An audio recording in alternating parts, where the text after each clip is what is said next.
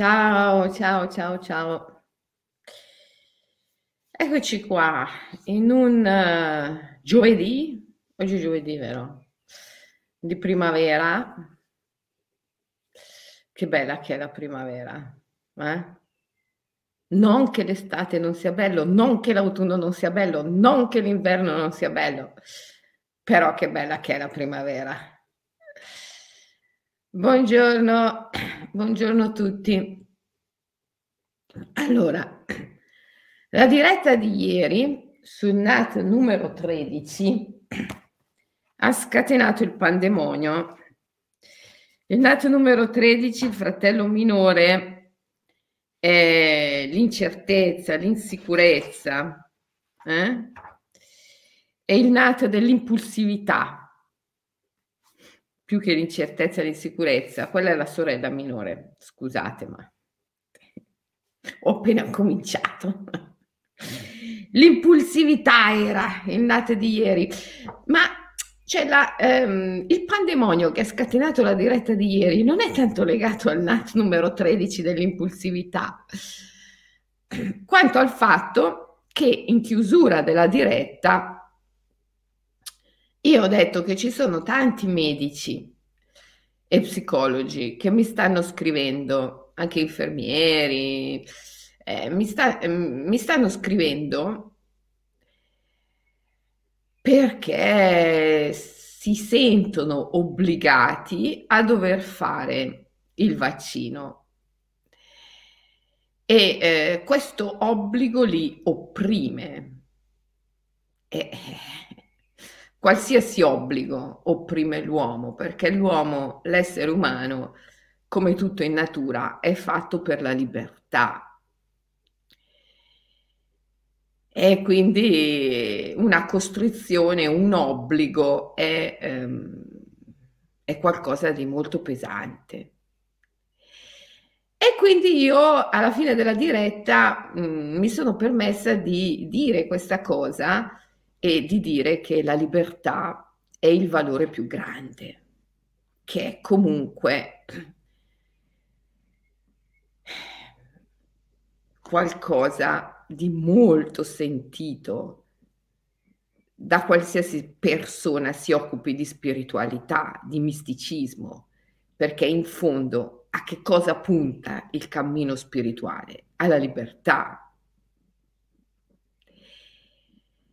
quando io ho preso i voti di Samanera, quando sono diventata un monaco buddista, quando ho fatto il mio bel rituale di iniziazione con gli sciamani siberiani, quando ho fatto il mio bellissimo rituale della Nat Kadau, del matrimonio con i Nat, insieme a Wai Lan Lan, la mia amica sciamana del Myanmar, con la quale poi ho fatto le carte dei Nat Insomma, in qualunque luogo io abbia fatto un rituale, un'iniziazione con mistici o sciamani, il voto principale, anche se pronunciato con parole diverse, era sempre quello. Prometto di mettere tutti coloro con i quali verrò in relazione sia coloro con i quali avrò relazioni cosiddette positive, sia coloro con i quali avrò relazioni cosiddette negative sul cammino che conduce alla liberazione finale. Quindi il voto del mistico è sempre quello di puntare alla libertà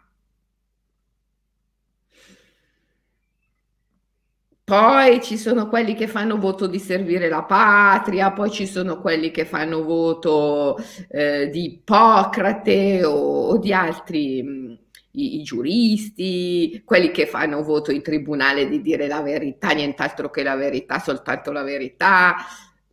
Il mistico, il mistico fa il voto della libertà. Perciò per il mistico per il mistico la libertà è il valore più grande. Il mistico punta alla libertà. Quindi è inutile che mi venite a dire, eh, ma però ne... la libertà è il valore più grande per un mistico.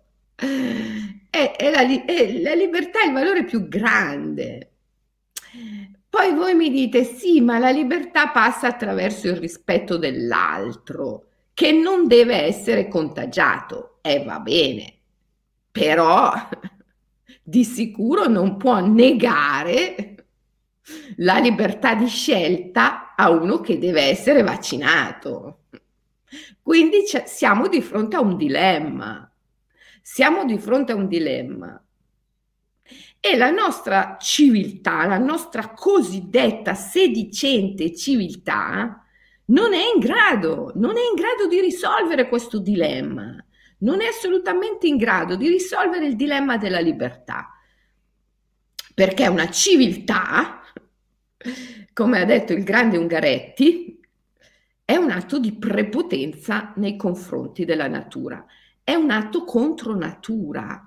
Quindi per risolvere il dilemma della libertà bisogna uscire dalla civiltà, bisogna pensare in modo divergente, bisogna eh, essere outsider anche per un solo istante, anche per un solo momento. Io lo sono 24 ore al giorno, 365 giorni all'anno.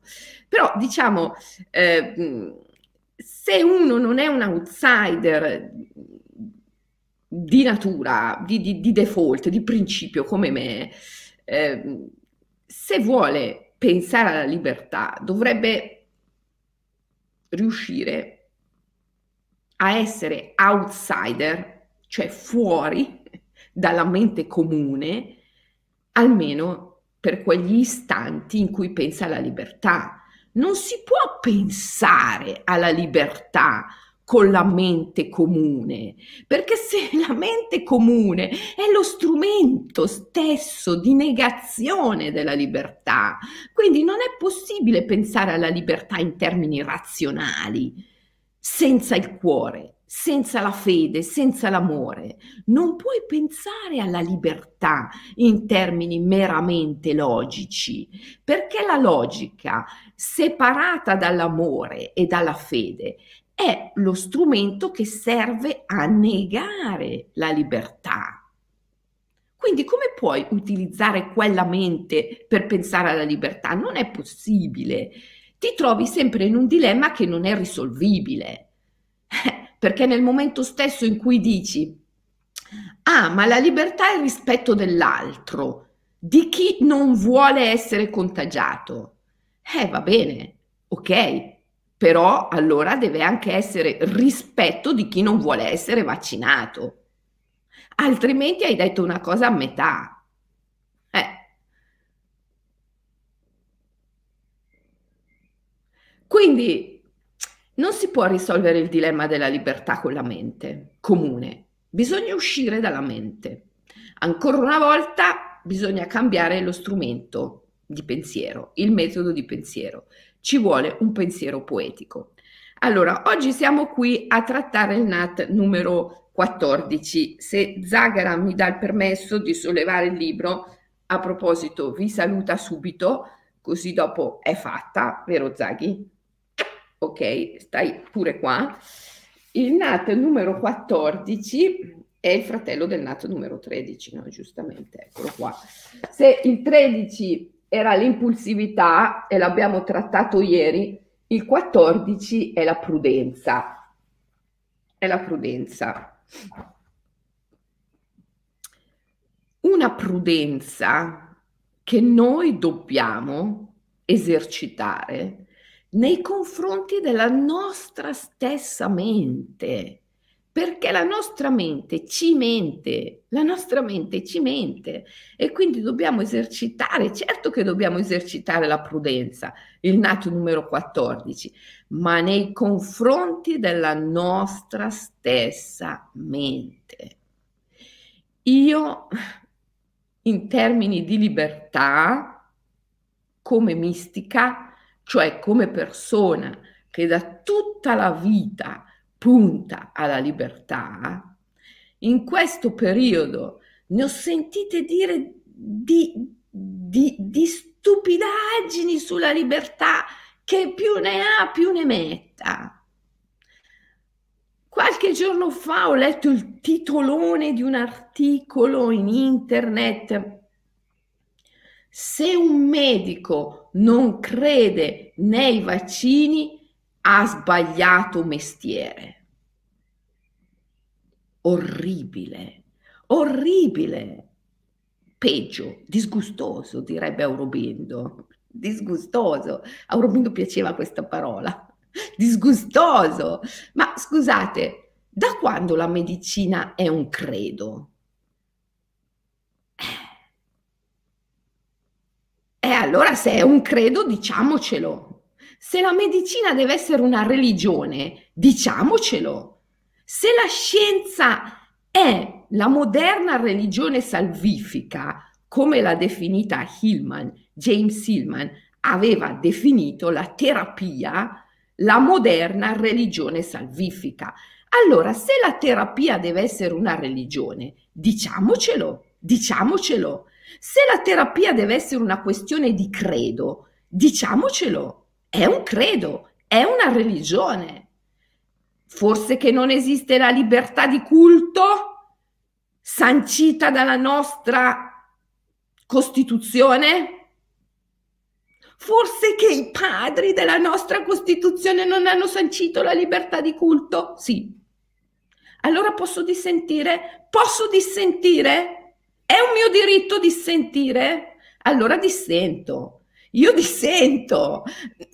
Ma non esiste che se un medico è contrario ai vaccini ha sbagliato mestiere. La medicina non è un credo. La medicina non è una religione dal mio punto di vista. Io dissento con questa visione delle cose. Un medico deve mettere in dubbio, deve applicare il dubbio se è uno scienziato e innanzitutto il dubbio lo deve applicare nei confronti della sua stessa mente. Eh. E se no è un credo. è una religione. È come dire, se tu sei un medico e non credi nei vaccini, devi cambiare religione, devi cambiare religione. Allora, detta così, è corretta la frase. Sei un medico, non credi nei vaccini, devi cambiare religione. Così la frase è più corretta. Così è accettabile. Ma rimane il punto che la medicina non dovrebbe essere una religione e non dovrebbe essere un credo. Allora, ma voi avete letto? Avete letto quello che ha scritto il WWF? Voi vi rendete conto di quanti animali in questo mondo di acqua, di aria e di terra stanno morendo a causa delle mascherine e dei guanti di plastica buttati via? Non gliene frega niente a nessuno. Non gliene può fregare di meno alle istituzioni. La cosa principale è non intasare gli ospedali. La cosa principale è non intasare quelle chiese, quelle cattedrali che sono diventate gli ospedali, dove si pratica questo culto, questa religione, la moderna religione salvifica, che è la terapia desacralizzata. Poi che gli uccelli muoiano perché si impigliano nelle mascherine, che i pinguini ingoino i guanti di plastica. Sì, sì, il WWF ce lo dice, gli animalisti, gli ambientalisti ce lo dicono. Ma passa in secondo piano, sai perché? Che cos'è la vita di un pinguino? Che cos'è la vita di un uccellino? Noi non dobbiamo intasare gli ospedali, questo è fondamentale, questa è la prima cosa. Sì, ma ragazzi, un, quando gli uccellini saranno scomparsi e quando i pinguini saranno scomparsi, il nostro mondo sarà tutto un ospedale. Sarà tutto un ospedale, perché l'essere umano, io non so se chi ci governa l'ha capito, ma l'essere umano non può sopravvivere senza la natura. L'inquinamento è alla base delle nostre malattie, dei nostri disagi, dei nostri peggiori disturbi. Se continuiamo a togliere l'ambiente naturale agli animali, i virus continuano a saltare fuori, a saltare fuori dalla natura selvaggia e allora e allora, e eh, va bene, ci vaccineremo tutti e sconfiggeremo il Covid-19. Ne arriverà un altro, e poi ne arriverà un altro, e poi ne arriverà un altro ancora. E allora, perché dobbiamo vivere in questo egoismo disgustoso? È un egoismo disgustoso. Non riusciamo neanche a pensare ai nostri figli e ai figli dei nostri figli. Che cosa, che cosa che mondo stiamo lasciando ai nostri figli e ai figli dei nostri figli?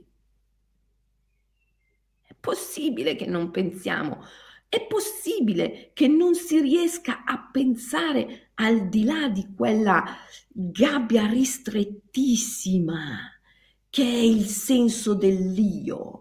È possibile che la paura della morte condizioni l'essere umano fino a questo punto. Ma ragazzi, voi vi rendete conto che una campagna di vaccinazione forzata è come una campagna di sterilizzazione forzata?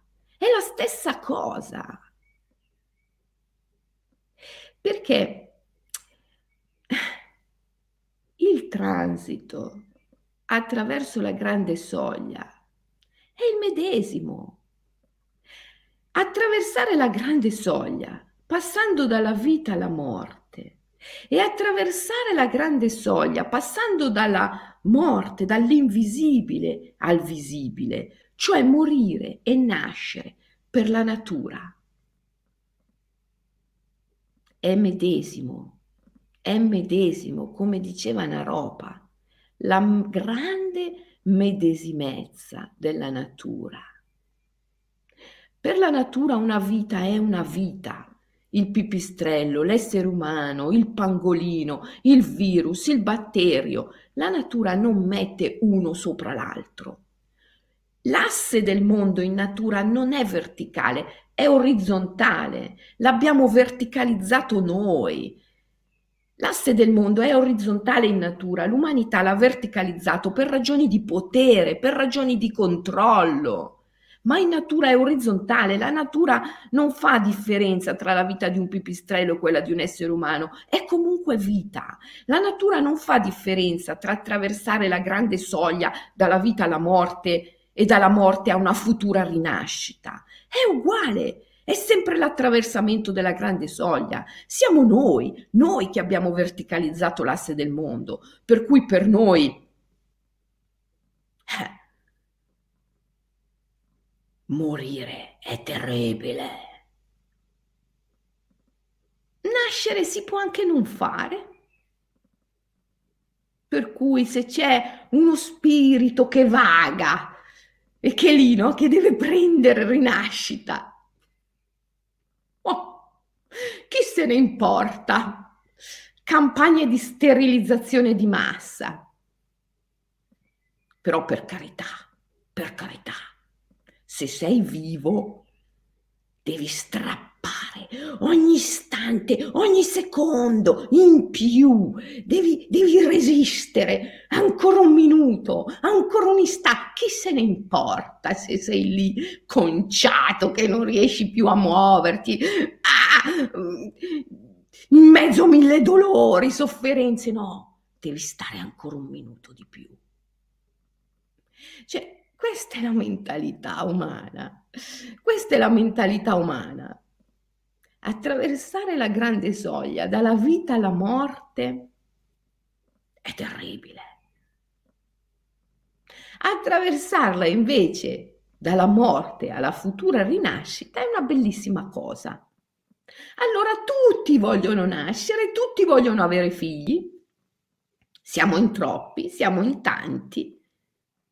Sterilizzazione di massa. in certi posti del mondo si sono attuate, ragazzi. Eh? È vero o no? Anche se chi le ha fatte nega e negherà sempre. Però E invece, invece la vaccinazione di massa, siccome quella dovrebbe strapparci qualche secondo di vita in più forse, ma non è detto, perché poi insomma, quella, quella sì, assolutamente sì, quella assolutamente sì, non è neanche messa in discussione, vero? Neanche messa in discussione, ma per la natura. Per la natura, voi pensate che ci sia una differenza? Voi pensate che ci sia una differenza per la natura tra una campagna di vaccinazione di massa e una campagna di sterilizzazione di massa? No, c'è solo per l'essere umano, perché l'essere umano ha verticalizzato l'asse del mondo, per cui per l'essere umano alcune cose sono giuste, altre sono sbagliate, alcune cose sono bene, altre sono male. Ma la natura non è così, la natura è orizzontale. La vita è vita e la morte è morte. È un ciclo.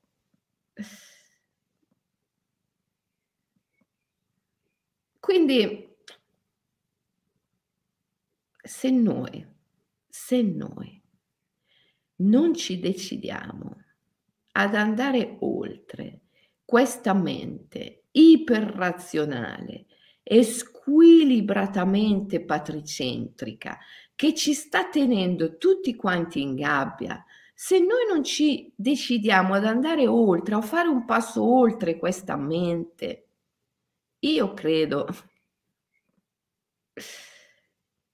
che lasceremo alle generazioni a venire una devastazione impressionante.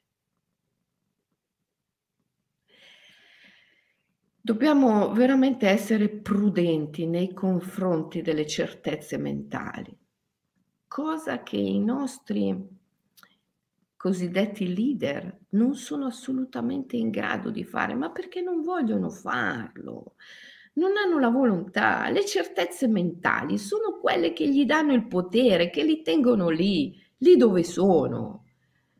Siamo noi che dobbiamo avere l'accortezza di mettere in discussione, di essere prudenti, nato numero 14, la prudenza, essere prudenti nei confronti delle nostre stesse certezze mentali. Le conseguenze delle mascherine, dei guanti sulla natura, sulla vita animale sono disastrose. Possibile che nessuno stia pensando alle conseguenze in termini ecologici naturali dei vaccini? Io dico sì, va bene, vaccinatevi tutti. Ah, va bene, va benissimo. Ma possibile che nessuno pensi alle conseguenze in termini ecologici e naturali di tutto questo che stiamo facendo? Ci pensa nessuno.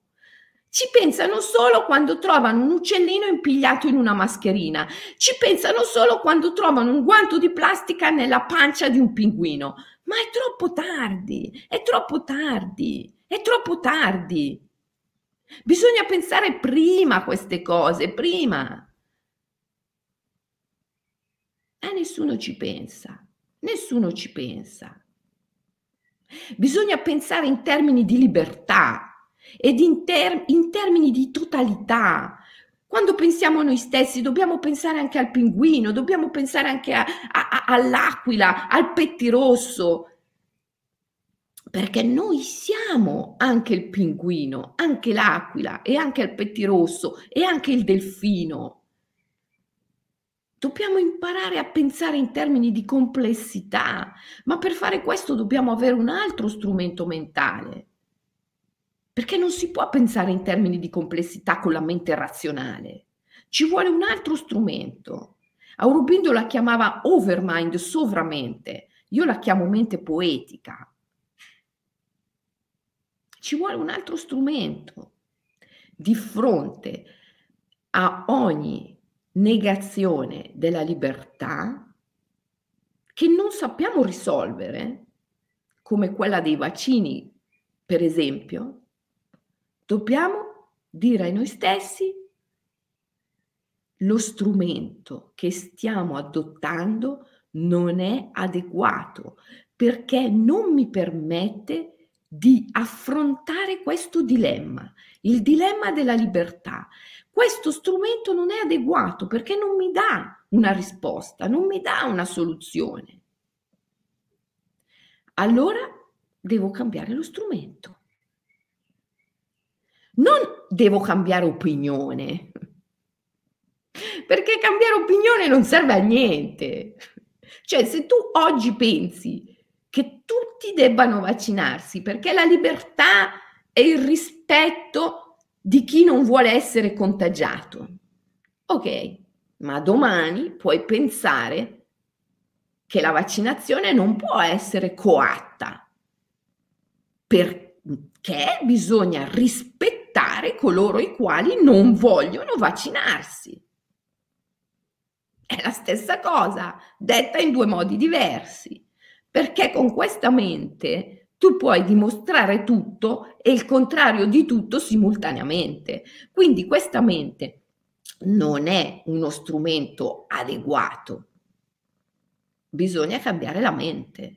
Ogni volta che ci troviamo di fronte a un dilemma che non riusciamo a risolvere, dobbiamo utilizzare una prudenza estrema il nato numero 14. Prudenza estrema nei confronti della nostra stessa mente, cioè del nostro stesso credo. Prudenza estrema nei confronti delle nostre certezze mentali, che come diceva il buon Nietzsche, giustamente sono le nostre più grandi bugie. Le nostre certezze mentali sono le nostre più grandi bugie. Dobbiamo usare il NAT 14, la prudenza, nei confronti delle nostre stesse certezze mentali, del nostro credo. Perché? Perché la mente non è uno strumento che punta alla libertà. La mente è uno strumento che serve al controllo e alla governabilità.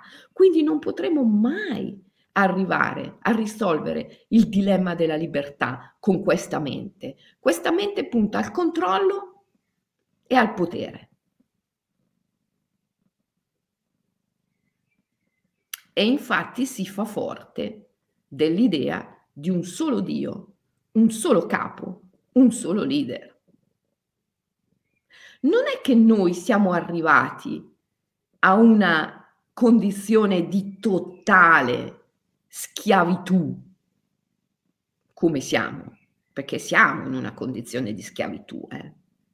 Siamo schiavi di qualcosa che neanche riusciamo a vedere. Qualcuno la chiama la matrix, un'ipnosi di massa, un condizionamento di massa. Qualcuno la chiama ingegneria del consenso. Ma non è che noi siamo arrivati qua perché abbiamo preso la strada delle religioni abramitiche, monoteiste, un solo Dio, un solo capo, un solo leader, una sola verità. Noi ci siamo dati una religione di questo tipo perché l'obiettivo era arrivare al controllo, arrivare al potere. Ok, adesso ce l'abbiamo. Risultato è una grande stronzata. Avere il potere, avere il controllo sulla natura è una stronzata. Prendiamo questo potere e restituiamolo. Restituiamolo. Ristabiliamo l'equilibrio primevo, l'ordine universale. La libertà è un bene assolutamente più prezioso dell'illusione del potere, dell'illusione del controllo. Restituiamo questa illusione, restituiamo questo valore illusorio e riprendiamoci la libertà, ristabiliamo l'equilibrio, l'ordine primevo, l'equilibrio universale. Questa è, il, è la vera salute. Questa è la vera salvezza. È il famoso toro bianco, dai, ve l'ho già raccontata, no? Minosse è quella parte della nostra psiche che vuole il potere e va da Poseidone e gli dice posso avere il potere? Poseidone, il dio degli oceani, una grande madre sommersa, gli dice sei matto, tu non puoi avere il potere. Ma Minosse insiste, insiste, insiste. Alla fine Poseidone gli dice, senti, te lo faccio provare questo potere, però me lo dovrai restituire attraverso un sacrificio rituale. Minosse dice, ok, va bene, uomo e natura. Minosse e Poseidone si stringono la mano, ok, d'accordo. Ma Minosse tradisce il patto quando riceve il toro bianco, simbolo del fatto che può avere il potere, rifiuta di restituirlo a Poseidone attraverso il sacrificio rituale e ne vuole fare un bue delle proprie mandrie. Ragazzi, la nostra civiltà si fonda su questo, sul tradimento del patto con la natura e sul tentativo di addomesticamento della selvatichezza. Il risultato? Covid-19?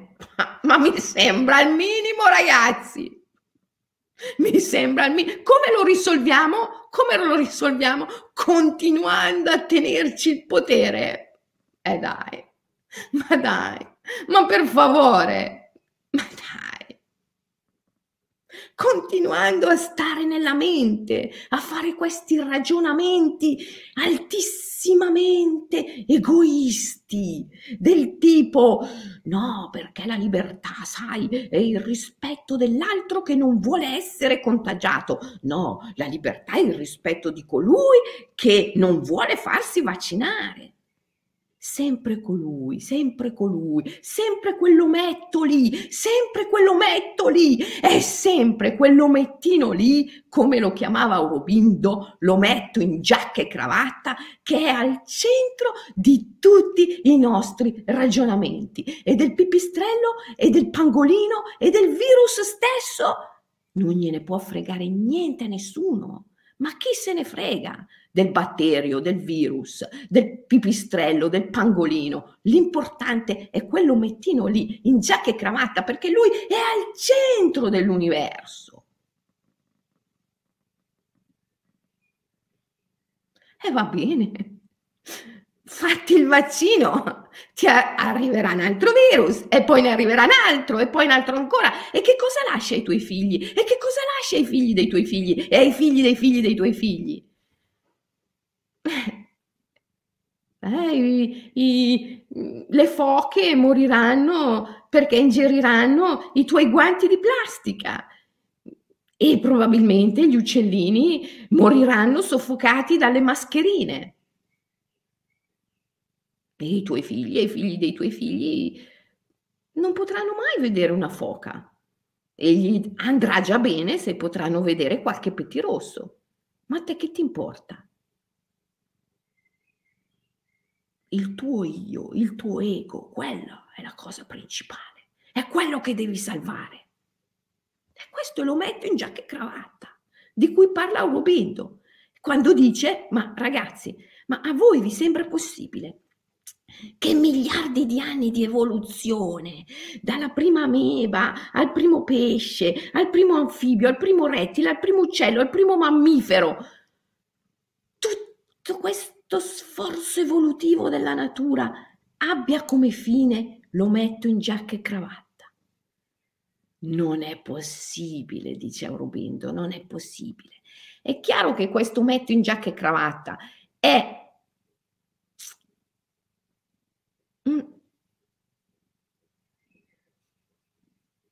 Qualcuno dice un ponte, una transizione, è già buono, è già buono. Qualcun altro dice un errore, sai, cioè dopo tutte queste specie un errorino gli può scappare fuori anche alla natura, no? Eh. Di fatto è qualcosa di transitorio, molto transitorio, che deve essere superato. Qualcos'altro verrà dopo. Aurobindo lo chiamava il dopo uomo Questo dopo uomo è un uomo capace di una mente, di un pensiero più vasto. Quando pensa questo uomo è capace di pensare simultaneamente anche non solo a se stesso, ma anche ai pipistrelli, anche alla sopravvivenza dei batteri e dei virus, anche alla sopravvivenza dei pangolini. È capace di pensare in termini di non dualità.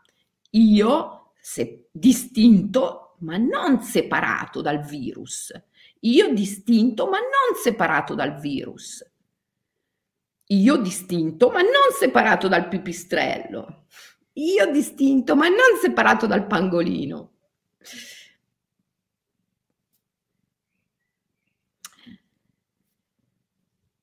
Questo è il dopo uomo. Questo è l'uomo capace di pensare con una mente complessa, in cui il tutto è nella parte, la parte nel tutto. È l'uomo capace di pensare in termini di ricorsività, per cui riesce a capire che le cose non accadono perché hanno delle cause, ma perché hanno un fine. Non è vero che noi non riusciamo più a risolvere il dilemma della libertà perché ci siamo dati una religione monoteista in cui ci deve essere un solo Dio, un solo leader, un solo capo e per conseguenza una sola verità. E quindi di fronte al dilemma della libertà non siamo più capaci non siamo più capaci di risolvere questa cosa, perché ci deve essere una sola verità, mentre in natura non è così. In natura non c'è mai una sola verità. In natura non esiste neanche il numero uno. Hai mai visto il numero uno in natura? Non c'è, non esiste. È un'astrazione della mente umana, il numero uno. È. L'uno in natura esiste solo nella molteplicità il pino esiste solo in una molteplicità di pini. Il gatto, scusa Zagara, il gatto esiste solo in una molteplicità di gatti. Tu hai mai visto il gatto? No, avrei visto Zagara, avrei visto Pallina, avrei visto Neve, ma il gatto non lo hai visto mai. Perché non esiste in natura. L'uno esiste solo nella molteplicità in natura, è solo nella mente umana che, che esiste l'uno così, a sé stante, messo lì da solo. È. Quindi poi ti credo che non sei più capace di pensare in termini di complessità. E certo, c'hai, c'hai quel Dio lì, uno solo, lì, là, su, in cielo. Eh.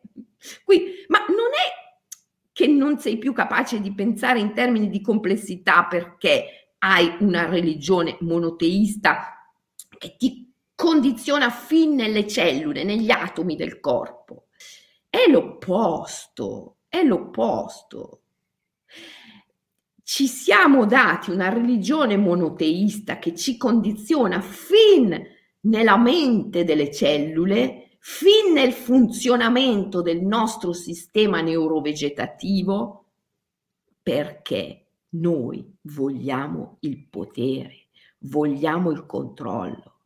È questa volontà che dobbiamo cambiare. La parola magica è surrender, è la resa. Ok, mi arrendo, prendo questo benedetto toro bianco, lo restituisco, ristabilisco l'ordine universale, ristabilisco l'equilibrio primevo.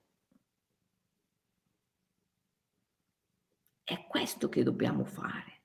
Ciò che tu vuoi, non ciò che io voglio, ciò che tu vuoi. Ascoltare, smetterla di parlare, parlare, parlare e ascoltare, ascoltare, ascoltare, ascoltare, stare fermi, ascoltare. Un virus è un'informazione. Un virus è un'informazione. Un pipistrello ha qualcosa da dirci. Anche i pangolini hanno qualcosa da dirci. Ascoltare, ascoltare, ascoltare. Stare in silenzio, ascoltare. Invece noi no, no, no. Siamo qui a, a fare un casino, un casino, un casino che non finisce più il virus, i vaccini, e, e il vaccino eh, di questo tipo, il vaccino di quell'altro tipo, il vaccino di quell'altro tipo ancora, e le mascherine bianche, quelle nere, quelle blu e quelle azzurre, e, e i guanti così, e il guanto sì, e il guanto no, e, tu, e tutti quei gel, e tutti quei gel che sei lì che ti sfreghi le mani, che... e, della natura che te ne frega, che te ne frega tanto c'è quel gel sicuro che finisce, no? Dove vuoi che finisca tutto quel gel? Finisce nei mari, finisce negli oceani, finisce nella pancia di Poseidone. Poi Poseidone si incazza e l'uomo trema e l'umanità trema, perché poi alla fine basta che la natura faccia un piccolo soffio, vero? Un piccolissimo, e tutti tremano. Eh. Ma scusa, ci potevi pensare prima. Non ci potevi pensare prima. No, l'essere umano non pensa mai prima alla natura, mai, mai. E migliaia di anni di storia ancora non gliel'hanno insegnato. Siamo ancora qui oggi di fronte a una pandemia e l'unica cosa a cui siamo capaci di pensare è noi stessi. Ancora una volta, con una mentalità totalmente, assolutamente antropocentrica. L'uomo è al centro di tutto, sempre. Questa è una religione, questa è la religione che dobbiamo superare. Questo è il credo che dobbiamo superare.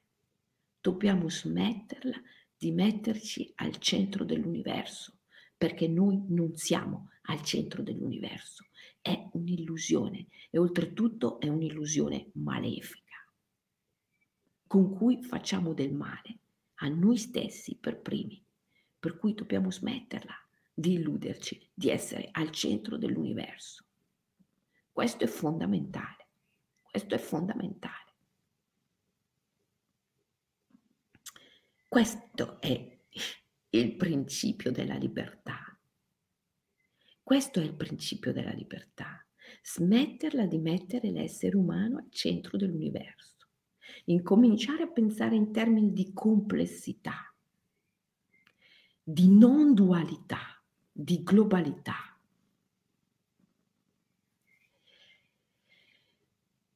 Quindi il NAT 14, il NAT della prudenza, deve essere innanzitutto prudenza nei confronti delle tue certezze, delle tue convenzioni, delle tue idee. E sempre cercare di mettere la libertà innanzitutto, perché la libertà è natura. Allora vi dico una cosa, per me molto importante, mettere davanti la libertà è mettere davanti la natura, perché la natura e la libertà sono due aspetti della medesima realtà. La natura è libertà e la libertà è natura. La libertà si manifesta come natura, assume tutte le forme della natura, ma è libertà. Tu guardi una tigre e dici che bella tigre, è libertà. Tu guardi una poiana, guarda, sta, sta volando adesso nel, nel, cielo, una poiana. Tu dici, guarda che bella poiana. Non è una poiana, è libertà. Tu guardi un pino e dici, wow, che bel pino argentato. Non è un pino argentato, è una forma che assume la libertà. La natura e la libertà sono due facce della stessa realtà. Pensare in termini naturali e pensare in termini di libertà e di amore è pensare col cuore e con la fede, perché la fede è una componente fondamentale della libertà. La fede ha inizio quando finiscono tutte le credenze, quando finiscono tutte le credenze, inizia la fede.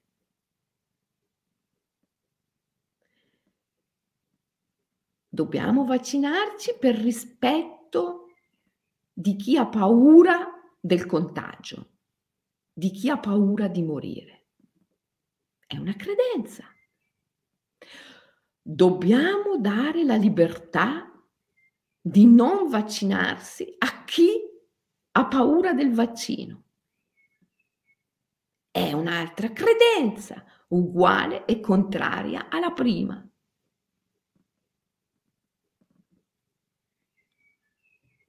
Pensare in termini di libertà è un'altra cosa. È pensare col cuore, con l'amore, fino in fondo.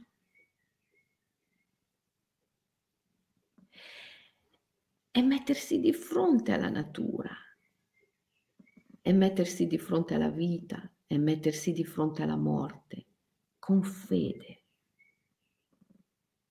Lo sai, la fede è quando tu fronteggi il mistero e non vuoi trovare un credo, accetti di stare nel mistero. So di non sapere, sono di fronte a un evento e so di non sapere. Ho fede nel mistero, sto qui sto nel mistero, sto in silenzio. Chiudo gli occhi e mi affido, mi affido. Cosa sarà? Mi affido. Allora arriva la risposta. Allora l'umanità può incominciare a conoscere, a conoscere per davvero.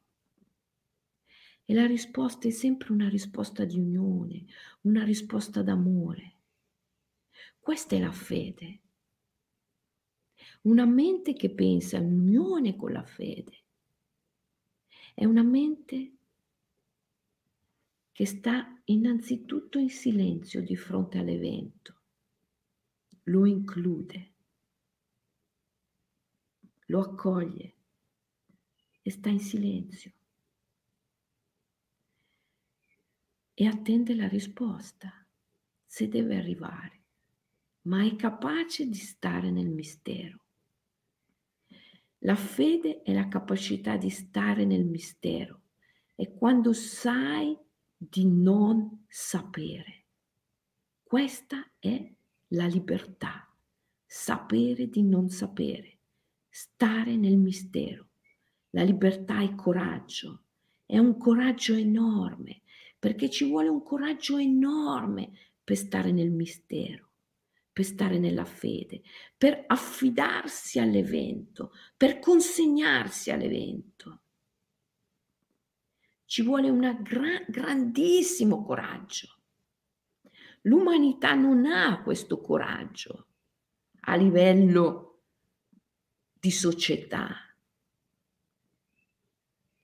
deve immediatamente dare una risposta, che è una risposta in termini di controllo e di potere. E qualunque sia questa risposta, è sempre sbagliata.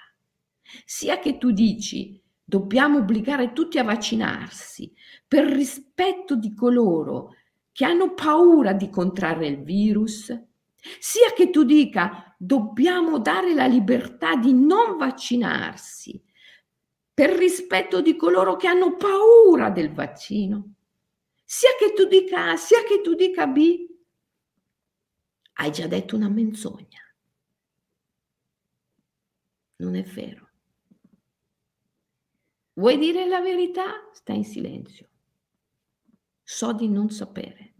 Fronteggio il mistero. Fronteggio il mistero, so di non sapere.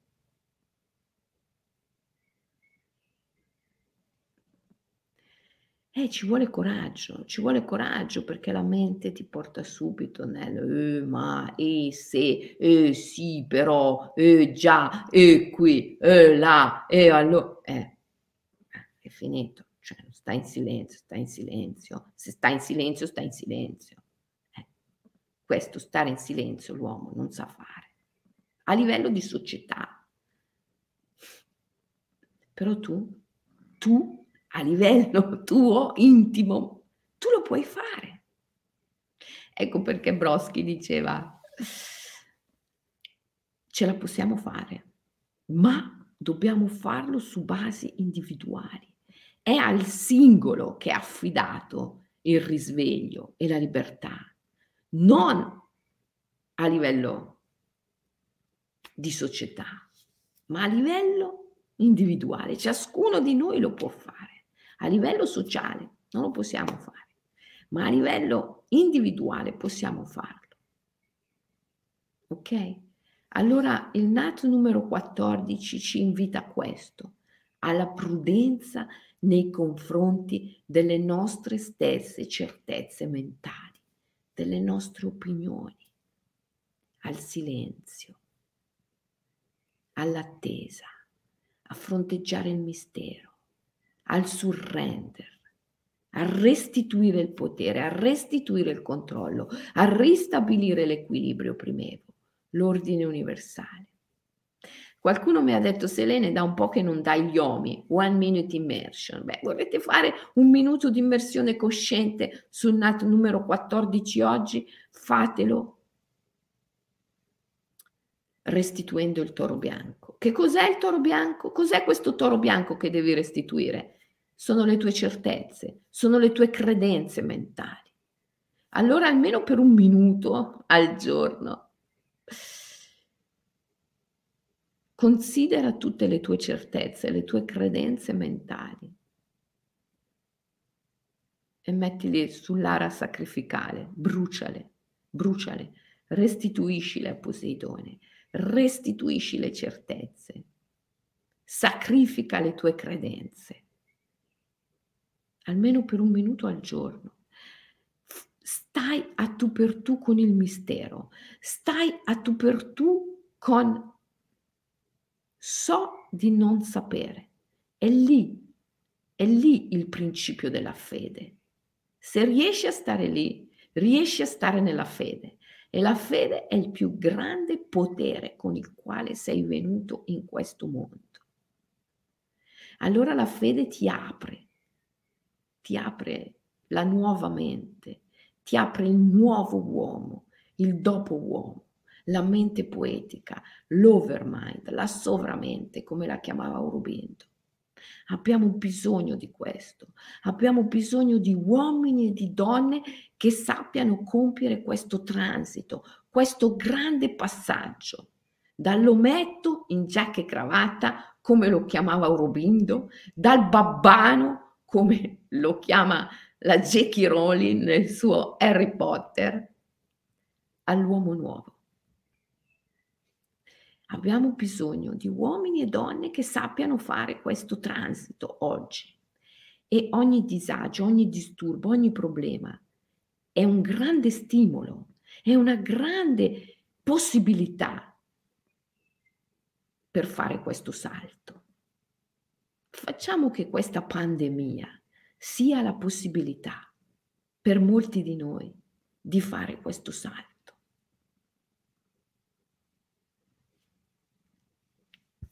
Ciao ragazzi, sono le 8 in punto, vi auguro una bellissima giornata di primavera e noi ci sentiamo domani che è venerdì e al venerdì trattiamo un argomento che riguarda il buddismo, ok?